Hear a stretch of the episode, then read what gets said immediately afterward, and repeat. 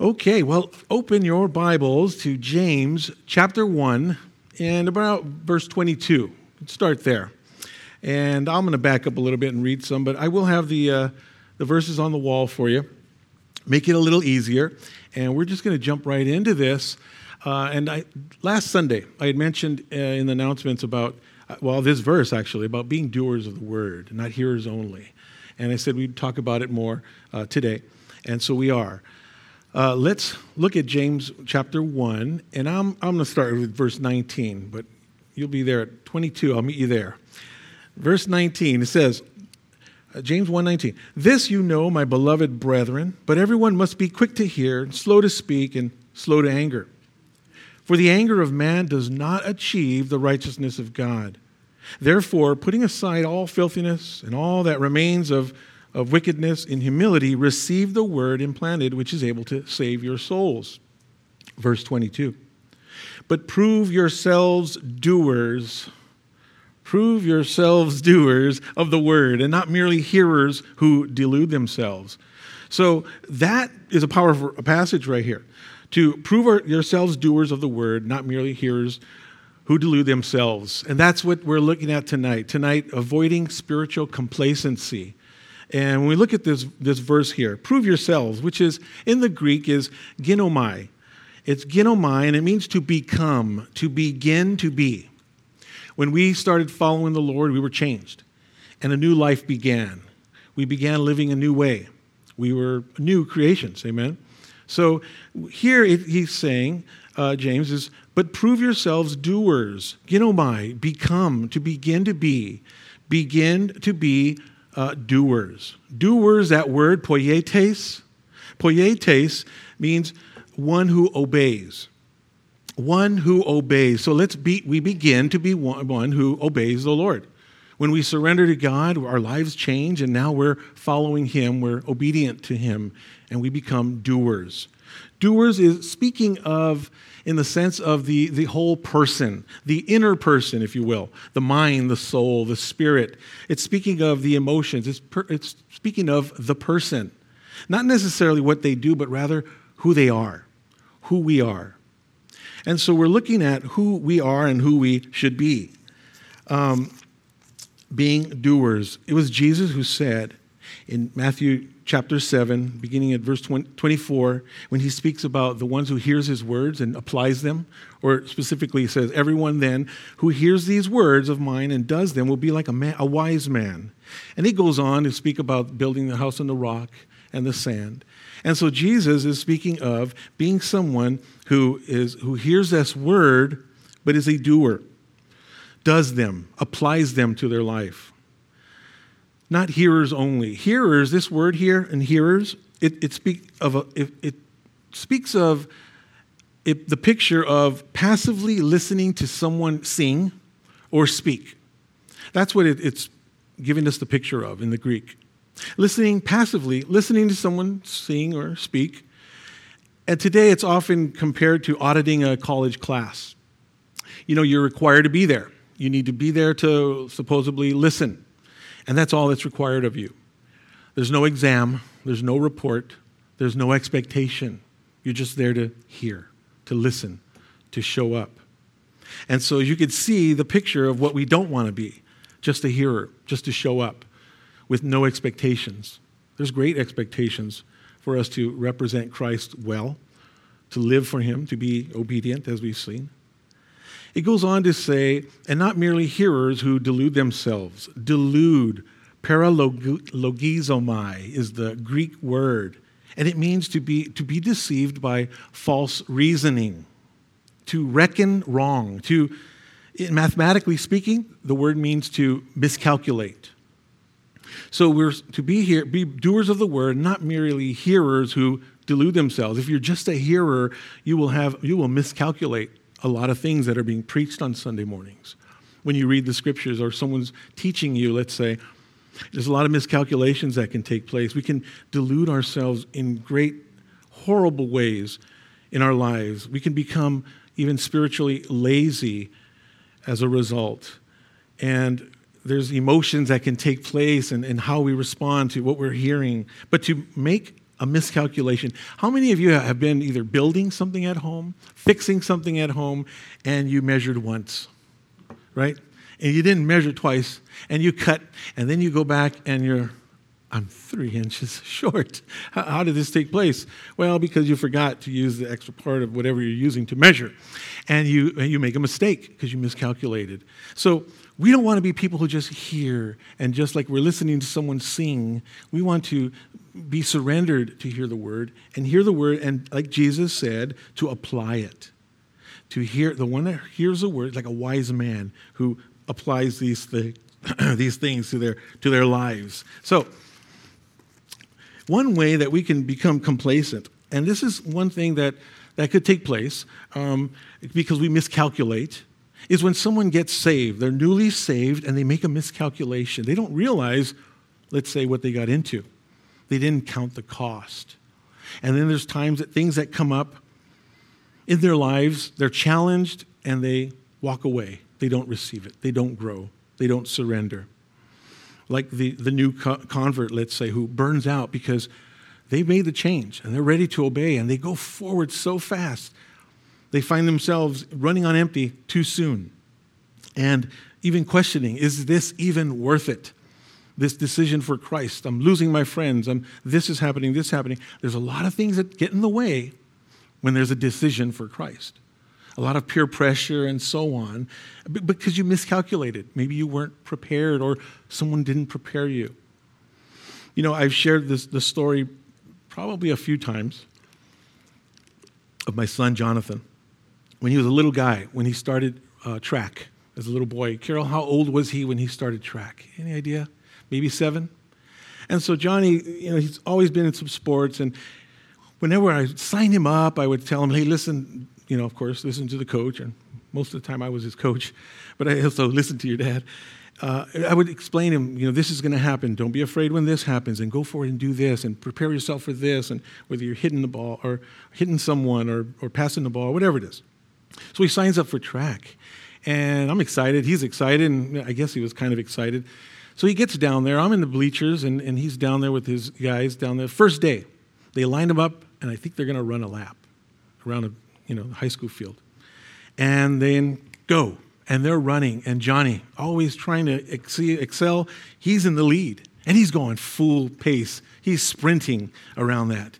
And you know what's going to happen to this poor little guy who just started out sprinting he starts to burn out halfway, and I start to realize, oh no, I didn't warn him. I didn't prepare him. I didn't get him ready to say, Johnny, pace yourself because you'll burn yourself out. My heart broke for my son that day as I saw him fall behind the pack, fall behind the pack. And what came through my mind was he's going to be discouraged. I can't do this. This isn't worth it. What am I doing here?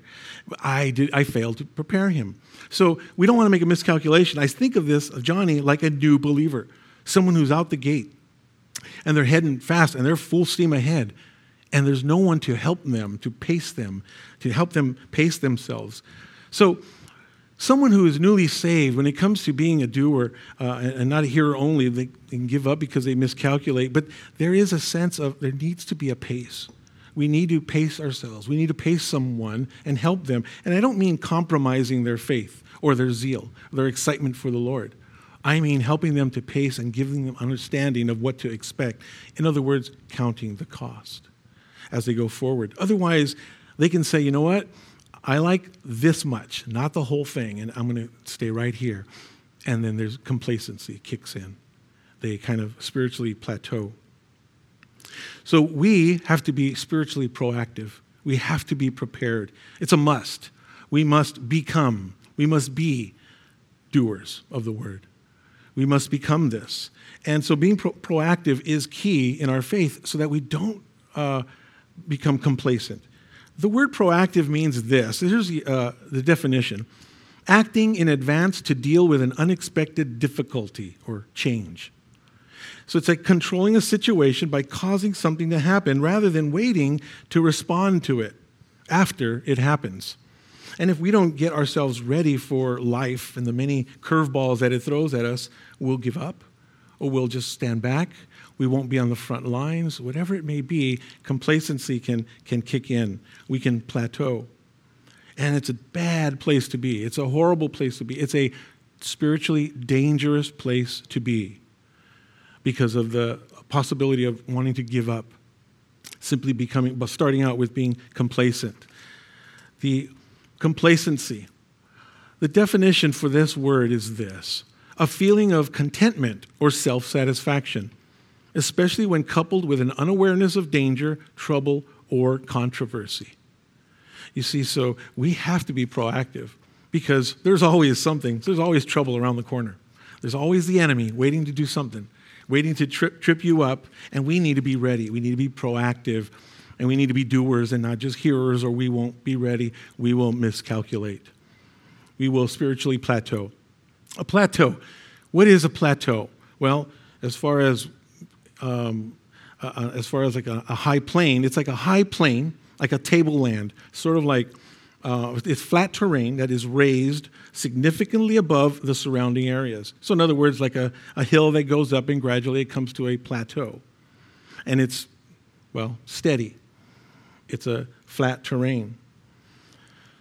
It could be defined as this as well when we're talking about plateauing a state of little change, a little or no change when we plateau, following a period of activity or progress. You're excited about the Lord, you're serving the Lord in a ministry or something, and then you plateau. You get to a point where you've arrived, you're comfortable. There's no more uphill. It's sort of like working out, I guess, when you think about your body. You work out your body, and the body responds. It becomes stronger, or it becomes increase your muscle size or your speed, whatever it is. Progress is seen. What often happens when someone sees the progress? They kind of slow down. They go, okay, this is good. This is what I wanted. This is enough. I don't need to be like the big old bodybuilder guy. I, I'm, I'm well enough. And they plateau and they're satisfied. And if that's with a diet, you know, you can diet, you can look, do well, be well, but then if you don't maintain it, uh, you have some issues. If you get comfortable and you don't change things up, but there's change is quite a, a well, I'll, get into that in just a minute. But spiritual satisfaction is a dangerous place when it has to do with complacency. 1 Corinthians 10 12 says this. So if you think you are standing firm, be careful that you don't fall. Now, that verse you pretty, all, pretty much all are familiar with, I'm, I'm sure. But complacent, self plateauing, plateauing. You know, just about a week ago, Lauren and my daughter Lauren and, and Zach, her husband, uh, invited us to, for a hike. And they're avid hikers. That's what they do. you know, the first time we went on a hike with them, it was, it was flat terrain. It was flat terrain. They were easy on me and Carol. So we get out there, and I'm like, okay, a hike, you know, how do I dress for this? What do I wear? Because I'm not a hiker. But we get there, and we start going, and we start the trail. And so I'm thinking, okay, here we go. And I, I kid you not, Lauren and Zach get on the trail, and they're like this. And they're walking fast. I'm thinking, what's the hurry? Do, are we on a timeline here or something? What's going on here? I'm not going to walk that fast for three, five miles. That's crazy. That's what they do. And so eh, it's just funny. But so they took us on this other hike, and they said, "Okay, we're going to go, and gonna, there's a view and everything." Okay, and we start the hike, and then you start seeing the little hill, and oh, by the way, it's kind of uphill. And so, okay, well, we can do this. I uh, immediately, I, I just, I swallowed my pride, and I started pacing myself. I said, I want to, I want to endure this, this trail. And as we're going up, I'm taking my time in my nose, out my, my mouth, and I'm breathing. I'm trying to, you know, hold it together, controlling my breathing. And I'm a man of very few words on a hike because I, I need all the energy I can, can get. And um, as we're walking, Carol mentions, she says something like, you guys okay? And she says, Yeah, I'm just waiting for it to plateau. And when she said that, I thought of my notes and I thought, oh, that's kind of what I was going to mention about that the desire to plateau. No more change. No more problems. No more stress. Just, I just want to be easy. This Christian life, I just want to get to a good spot where I coast. We got to a part where we kind of slowed down for a while to drink water, and they could tell, you know, we, we don't hike all the time. Carol turns around, she looks off the cliff area or whatever, she sees Lauren's car and says, Oh, look, we could see Lauren's car. Why don't we just look at it for a while? I was down for that too, though, at that point. But um, and then there was this large rock formation, and this large rock formation that uh, um, I, I, you know, I just, well, Zach kind of coerced me and got me in a climate, and I don't normally do heights, but I did. But you know, Psalm, look at this, Psalm 1832, thinking of the, the, the stress or the, the, the concern of going uphill or this walk in Christianity, of it being like uphill and, and, and trials and what have you. Psalm 1832, beginning at verse 32, says this God's, God arms me with strength and he makes my way perfect. He makes me as sure-footed, he makes me as sure-footed as a deer, enabling me to stand on mountain heights. He trains my hands for battle. He strengthens my arm to draw a bronze uh, bow. You have given me your shield of victory. Your right hand supports me. Your help has made me great. You have made a wide path for my feet to keep them from slipping.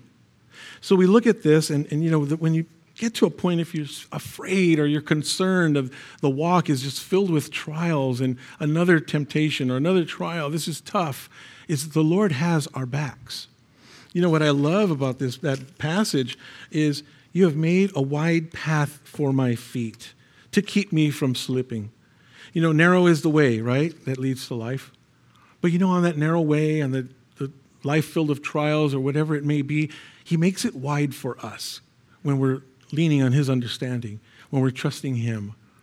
So, the Lord is our source of strength, our protection. And looking at that passage in uh, James of being, which, by the way, hey, James, I see you, brother. Haley.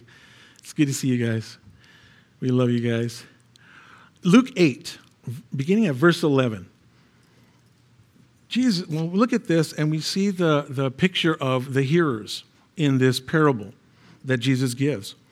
You see, let me read through it. It begins at verse 11.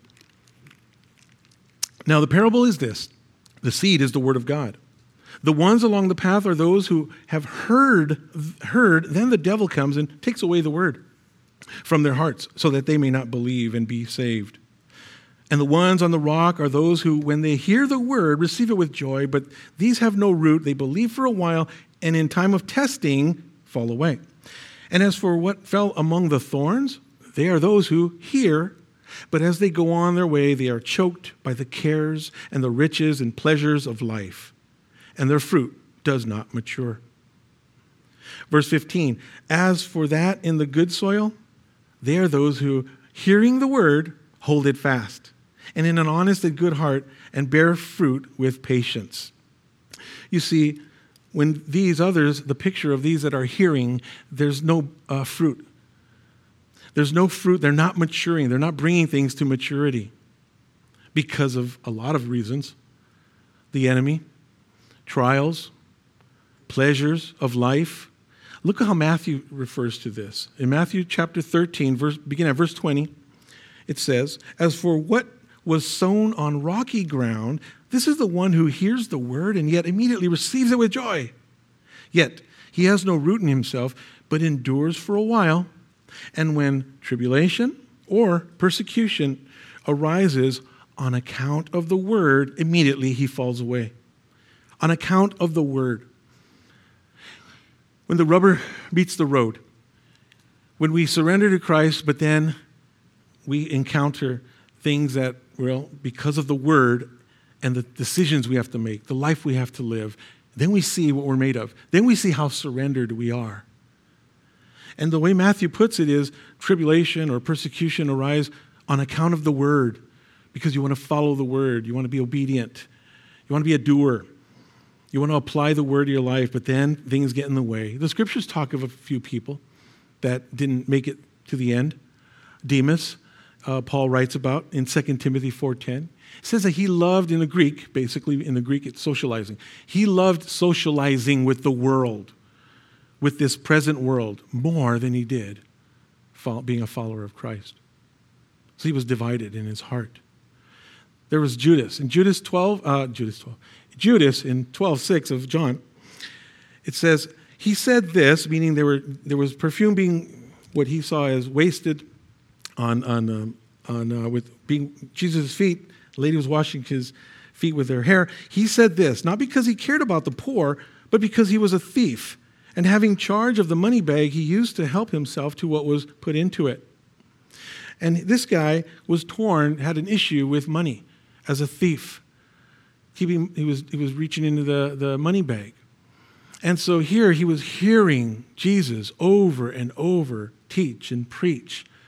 And at the same time, he couldn't continue because he had this temptation as a thief. And for us as Christians, what could take place that would cause us to be, well, because, um, to be choked out with the cares, the riches, the pleasures of life, or persecution and tribulation on account of the word?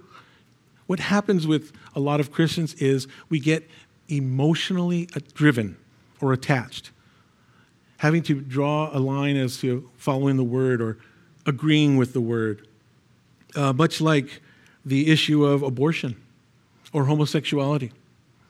And you find there's wavering taking place in the Christian's life when it's like, well, would God really, really allow someone to place themselves in hell because of homosexuality or abortion?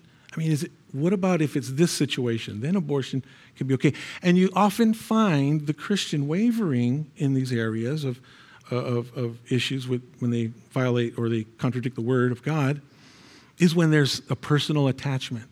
Someone they love may be homosexual, their own child may be. And so they start to waver and they start to bend, if you will, uh, their adherence to the Word of God. And they become somewhat complacent, or that's where they plateau, and they begin to take a wrong turn. They really they set up camp, let's say, on that plateau. Spiritual complacency. Look at what some of the scriptures say about this. In Proverbs 1, verse 32, it reads this way in the ES, in English Standard Version For the simple are killed by their turning away, and the complacency of fools destroys them. That word complacency is their, the quietness, the ease, their prosperity. When things are good, they don't want to be disrupted. Life is good. My walk is good. I don't want to cause any waves. I just want to rest here at this plateau. In the NASB, it says, For the waywardness of the naive will kill them, and the complacency of fools will destroy them. Now, this word simple, this word naive is pethi, and it means naive, foolish, open minded. And you know what? Quite honestly, if you're too open minded, your brains may fall out. I read that today somewhere. I'm thinking, looking at being open minded. We are open minded when we look at the things of the world and what have you, but there's a place where people become too open minded in the sense of embracing sin when it violates the scriptures because of perhaps an emotional tie or someone they know is involved in whatever sin it is they're trying to understand. The New Century Version says it this way Fools will die because they refuse to listen. They will be destroyed because they do not care. We need to be people who care about the word. We need to be people who care about being a doer. And I don't mean doing things, I mean being someone who, like Jesus said, hears his words and applies them to their life and becomes like the wise man and not the foolish man. The New uh, Living Translation says it this way For simpletons turn away from me to death, fools are destroyed by their own complacency. It's a dangerous place to, to get to. It's a dangerous place to be when we start to become complacent. We don't want disruption. We enjoy the nice Christian life that we have, this quietness, this ease, this prosperity. It's dangerous. Proverbs 7. Look at Proverbs 7, verses 7 and 8. Now, Proverbs 7 is speaking of, we see a father talking to his son, they're looking out the window, and they see uh, this guy who's naive, and he's going to the way of, of the woman, the harlot. And it says, And I saw among the naive and discerned among the youths a young man lacking sense, passing through the street near her corner, and he takes the way to her house. You see, get to a, we, someone gets to a point where they start justifying maybe having a relationship and having maybe uh, sex outside of marriage, or not being married. Or taking things to the extreme. When you look at chapter 7, you see that, that she prepares a place for him and they, they exchange or they have their caresses all night, which is inappropriate handling of one another, if you will. And when we become to get complacent and we say, well, this is okay and this is okay, we're getting in a dangerous place. And we want to guard ourselves. We need to avoid becoming complacent Christians. Because at some point, you'll only be complacent and no longer a Christian. Look at Proverbs verse 14, uh, chapter 14, verse 15. And yes, it says, in the English Standard Version, it says, The naive believes everything, but the sensible man considers his steps. The naive believes everything. Look at uh, the New Century Version. It says, Fools will believe anything, but the wise think about what they do. And the New Living Translation says, Only simpletons believe everything they're told. The prudent carefully consider their steps. We need to be people who are carefully considering our steps, proactive, that we are counting the cost, that we're not making miscalculations, and that when the calculations we make aren't based off of emotion, because that gets us in lots of trouble. Proverbs 22, verse 3 reads this The wise see danger ahead. They see danger ahead and avoid it, but fools keep going and get into trouble. So we see the wise and we see the fools, and we see what complacency can do to someone. So we need to do something about this. We need to be proactive. We need to be, well, like someone who is going to the gym and plateaued. Let's say they're, they're happy with the results and no longer doing anything. Well, they're eventually going to go back to who they were, probably. So we want to get back into this spiritual gym. We want to get back into being doers, being changed, becoming a doer, becoming obedient, or maintaining our obedience to the Lord, to His Word. Proverbs 13, verse 4 says this The soul, uh, the soul of the sluggard craves and gets nothing, while the soul of the diligent is richly supplied. In the New Century Version, this very same verse says, The lazy will not get what they want, but those who work hard will. Now, when we say work hard, we, are talking about someone who is sincerely surrendered to the Lord. That could be hard work, surrendering to the Lord, because you're going to make a lot of decisions that are contrary to your flesh, contrary to maybe your friends or people that maybe shouldn't be your friends or people that you love that will be disrupted, your relationship disrupted because you want to be a, a follower of Christ. The lazy will not get what they want, but those who work hard will. Those who work hard in the sense of standing fast in their faith, standing fast in the word regardless of what the world thinks or says. The sluggard means the lazy person, of course, craves. The sluggard craves and gets nothing, desires and wishes to have something. The other uh, is richly supplied, made fat, become prosperous.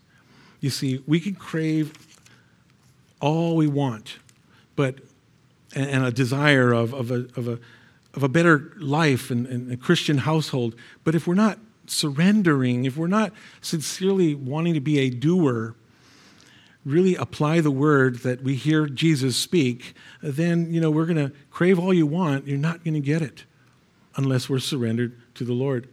So we need to be doers. Now look at 1 Corinthians chapter 9. Beginning at verse 24. Paul is writing here, and it, I like what he writes because it, it shows us where we need to be. We need to get our spiritual training, and we get much of it from this passage. 1 Corinthians 9, verse 24, it says this. I'll read it through. Do you not know that those who run in a race all run, but only one receives the prize? Run in such a way that you may win. Everyone who competes in the games exercises self control in all things. They then do it to receive a perishable wreath, but we an imperishable. Therefore, I run in such a way as not without aim. I box in such a way as not beating the air, but I discipline my body and make it my slave, so that after I have preached to others, I myself will not be disqualified.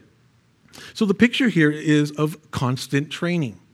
continuous training, which is necessary for the athlete. The athlete can't train and then arrive and compete, and maybe he wins his race and thinks, I'm good. I'll, I'll stay fast. I'll, I'll stay uh, whatever. He's not unless he continues to train. But I discipline my body and make it my slave. So we have to get in that spiritual gym to become doers. We need to get in that spiritual ring, if you will. And I say ring because when I look at this passage about speaking about discipline, hupo piazzo, it means this. It means to cause or to beat to be beaten black and blue, to cause bruises. So that's serious training. You can shadow box, and that's good. You can hit a bag, that's even better. But you can spar. And now you're taking a, a shot. You're giving them and you're getting them.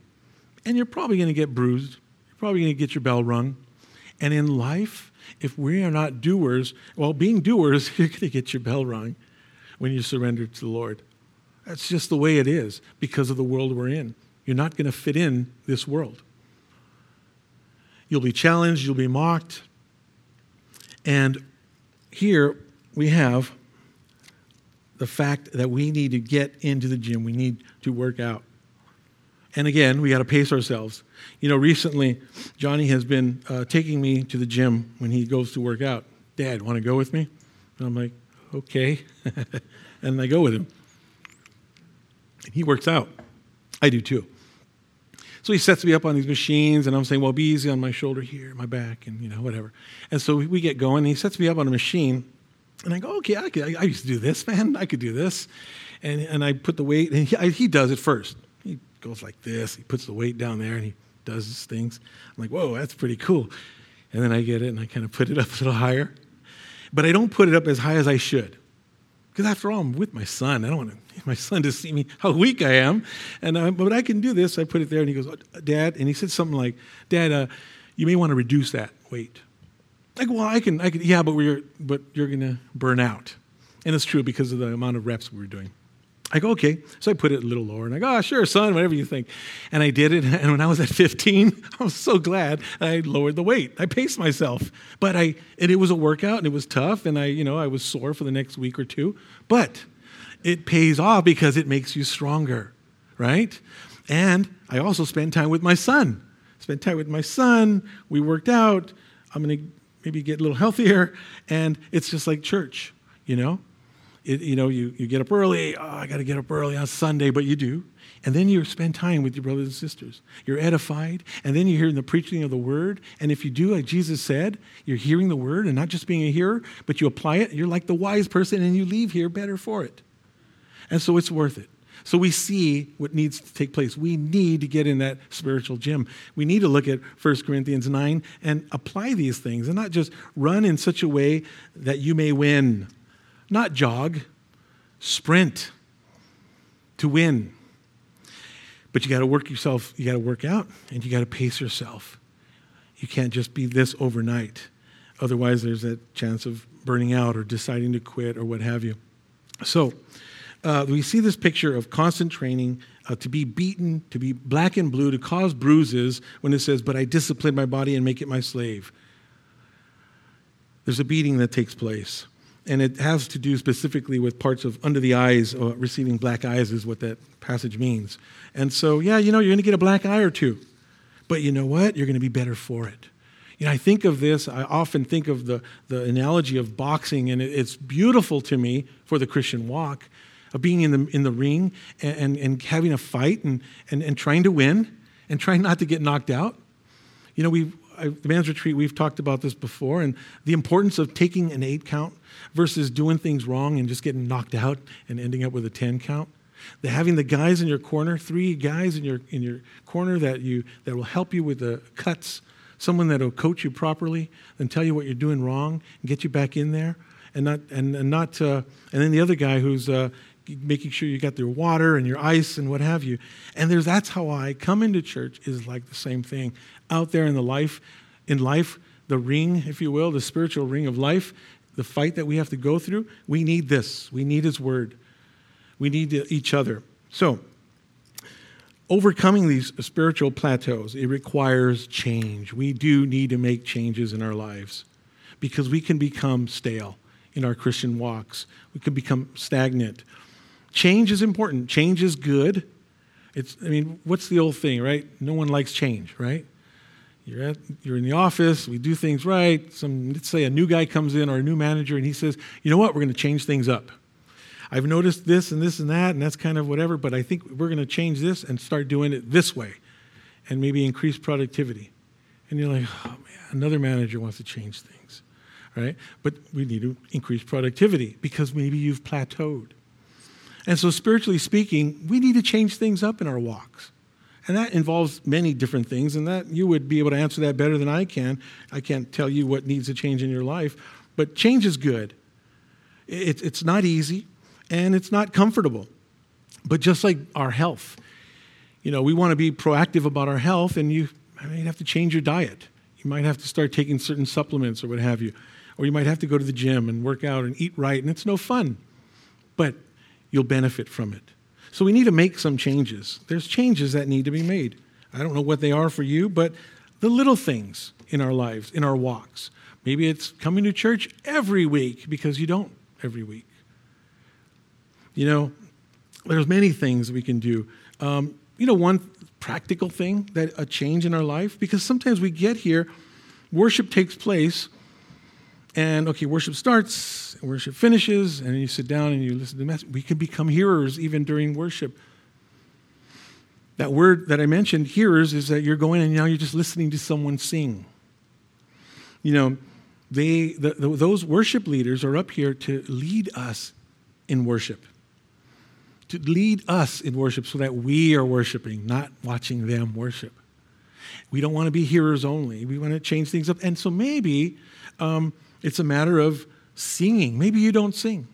Maybe you don't block things out during worship time because of whatever's on your heart and whatever's going on in your life. Maybe it's a matter of just singing louder, right? I know all of us can sing louder, and probably all of us should.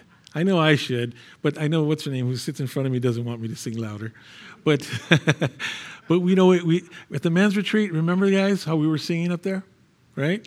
Was it because the women weren't around or what? I don't know, but it was great.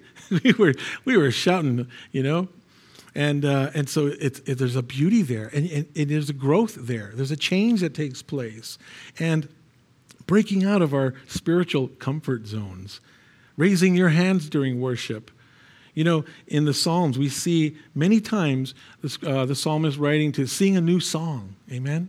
To sing a new song. We see it in Psalm 33, 96, 98, uh, 42, uh, 149. We see constantly to sing a new song. That speaks to me of change. And you know, when you think of Psalms, that when you look and read this, through the Psalms, you see this book of music, of songs there's many things that were going on through the psalmist's life that they're writing about. We're going through many things in our lives. We have our own psalms, if you will, that we have to sing to the Lord. And so change needs to take place. Life's going to change, and we need to uh, change with it in our growth in, with the Lord. We need to snap out of the things that are mediocre, that are routine, redundant.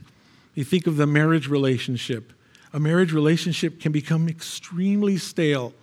It could be like the someone has said before, glorified roommates, and, and it's just routine, and, and, and things aren't aren't fresh anymore. The scriptures say to rejoice in Proverbs 5:18 it says, "Let your fountain be blessed and rejoice in the wife of your youth, a lovely deer, a graceful doe. Let her breasts fill you at all times with delight. Be intoxicated oh, always in her love." Continual. The scriptures speak of in ephesians 5.25 husbands love your wives as christ loved the church. To continually love them not just one big sacrifice and then you're done. 1 peter 3 7 speaks to live with your wives in an understanding way. And we all change. Your wife is going to change. So you need to understand those changes as you live with each other. And so with a marriage relationship you definitely don't want to change for the worse, but there's change that needs to take place because you don't want that relationship to become stale and routine. Nor do we want a relationship with the Lord to become stale or routine or mechanical, if you will. Carol and I have been married 35 years. And June is, was 35. Uh, June what? No, June 25th. June 25th, it's been 35 years. And you know what? Even to this day, I have my heartiest laughs with my wife. We have just incredible fun and uh, we confide in each other. I mean, nothing's changed there. That's been the same. Life has changed, but with the new things that take place in our lives, I don't hide them or put them on the shelf, or no one has taken her place who I share my deepest hurts with, my decision making. It, it's my wife, and it continues um, you know, and uh, she's still the one I flirt with. and, uh, and, and so, uh, speaking of flirting with your wife, I mean, changing things up. How do you change things up? Well, flowers on a day that isn't expected. And it's you changing things up, you're making it new, you're just bringing, introducing something like that. With the Lord, the same thing is that we are fresh, we are new, we are singing a, a new song. So, maintaining a healthy and growing relationship, marriage, and a relationship with the Lord, it does require consistency, of course, but change. And look at uh, Psalm 119. Psalm 119. Here's our, what our, our prayer should be like so that we don't fall into complacency. Psalm 119, verse 37 says, Turn my eyes away from looking at what is worthless and revive me in your ways. Revive. Haya is the Hebrew word to sustain life or to be quickened, to be restored to life or health. Revive. We need to be revived many times. You know, you have revivals that take place. My brother in law, who who's no longer with us, he's with the Lord now, he once mentioned it to me that, you know what, we all need our own personal revival. We all need that. We all need to be revived by the Lord. And, and he said that, I thought, oh, yeah, I know what revivals are. And, that's true. It's a personal relationship that I have with the Lord. And I need him to revive me. And, I, and like this passage that we see here, look at Psalm um, 119, verse 25. It says, my soul cleaves to the dust. Revive me according to your word. Psalm 143, verse 11 says, For the, for the sake of your name, O Lord, revive me in your righteousness. Bring my soul out of trouble. Life goes on, trouble enters our lives, and we look to the Lord to be revived. That verse of 119, verse 37 that I mentioned just a while ago, says, Turn my eyes away from looking at what is worthless and revive me in your ways. Worthless, which is shav, it means emptiness, uselessness, worthless conduct.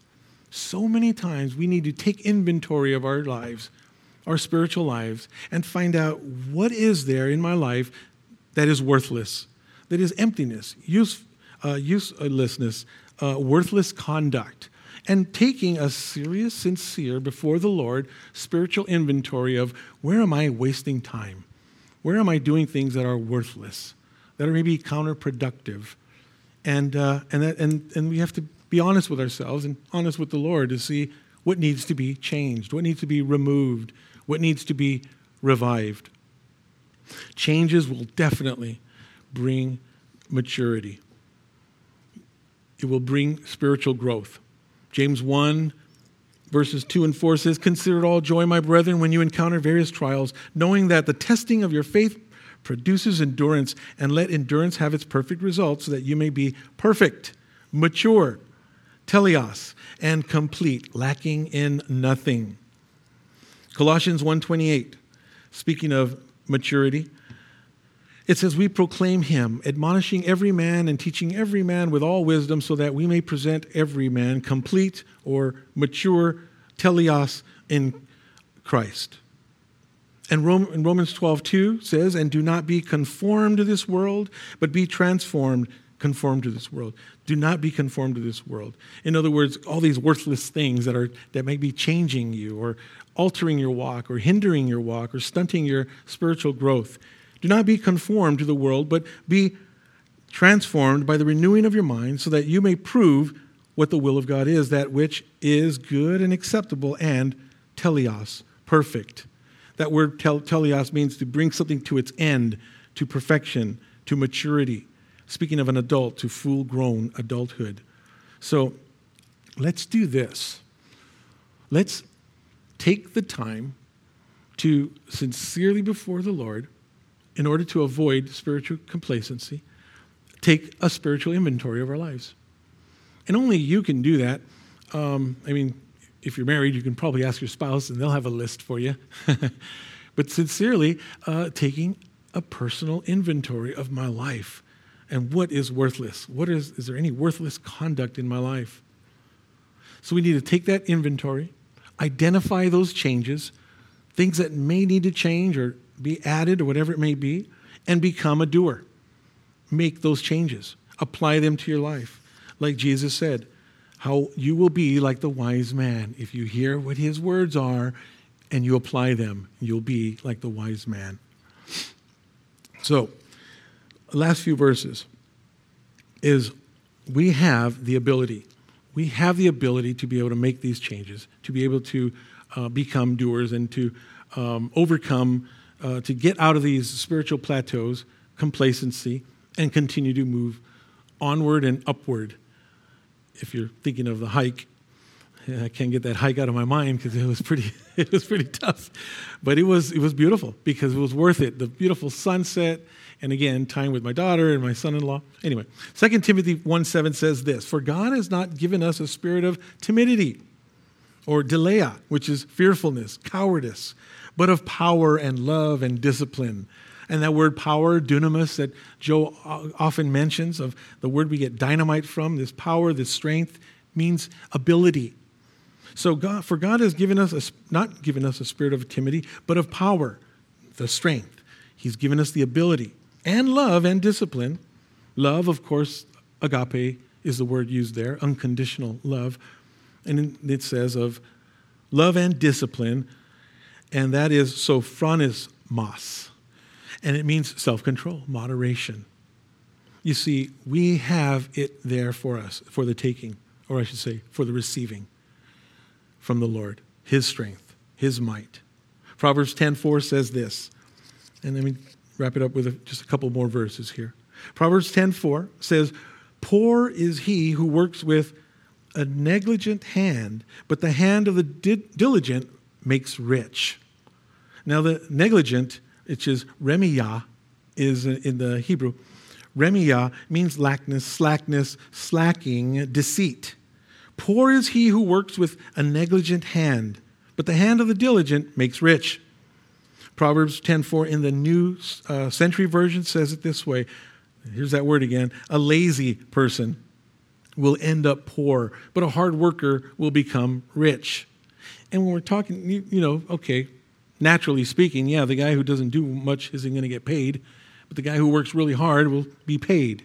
And we see that, obviously, that natural law there. But also, spiritually speaking, the lazy, the spiritually lazy person can crave and desire all he wants, but he won't get it. He won't have the spiritual growth he desires unless he's a doer. So, the lazy person will end up poor, but the hard worker will become rich. And in 2 Corinthians 8 9, this last verse, and I, I believe I added it up there. Uh, For you know the grace of our Lord Jesus Christ, that though he was rich, yet for your sake, you know, I'm reading this, and I was reading it today, and I thought, wow, this is a its own study right here. But for you know the grace of our Lord Jesus Christ.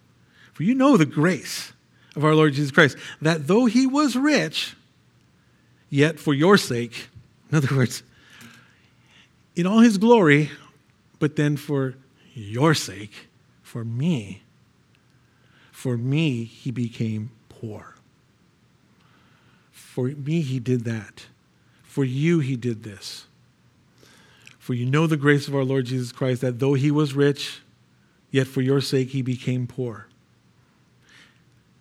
I don't believe it was the Lord's heart of saying, oh man, I got to do this. I think he loves us, and he willfully did this for us. For your sake, he became poor so that you, through his poverty, might become rich. And what jumps out at me here is might. Might. Because there's a choice to be made. There's a decision to be made for Christ or against him. He became poor so that you, through his poverty, might become rich. He gave himself on the cross for us. So there's a beautiful passage, there's a beautiful message here when we see that what he's done for us, for our sakes, he did this. And whether you become a doer or a hearer only is your choice. You might become rich, rich as in partaking of glory, partaking of heaven. And so when we see this, how can we not want to be doers? How can I not how can I listen to his words and not apply them to my life? I'll tell you how. Because I'm maybe my own God and I want to do what I want to do. That's easy. There's a lot of people doing that in this world. And it's heartbreaking. And it's heartbreaking, and we were there before too, until we chose Christ, until we surrendered. And now we are rich, and we will share and be in glory. So, my prayer is this if there's anyone here that hasn't decided for Christ, that isn't a doer, but is a, merely a hearer, this isn't to point you out, this isn't to minimize or, or belittle you, it's, it's rather to, to help you, to call you to understand His love for you. His love is so great, for your sake, He became poor so that you can be rich. And so, my prayer is that no one would leave here without Christ.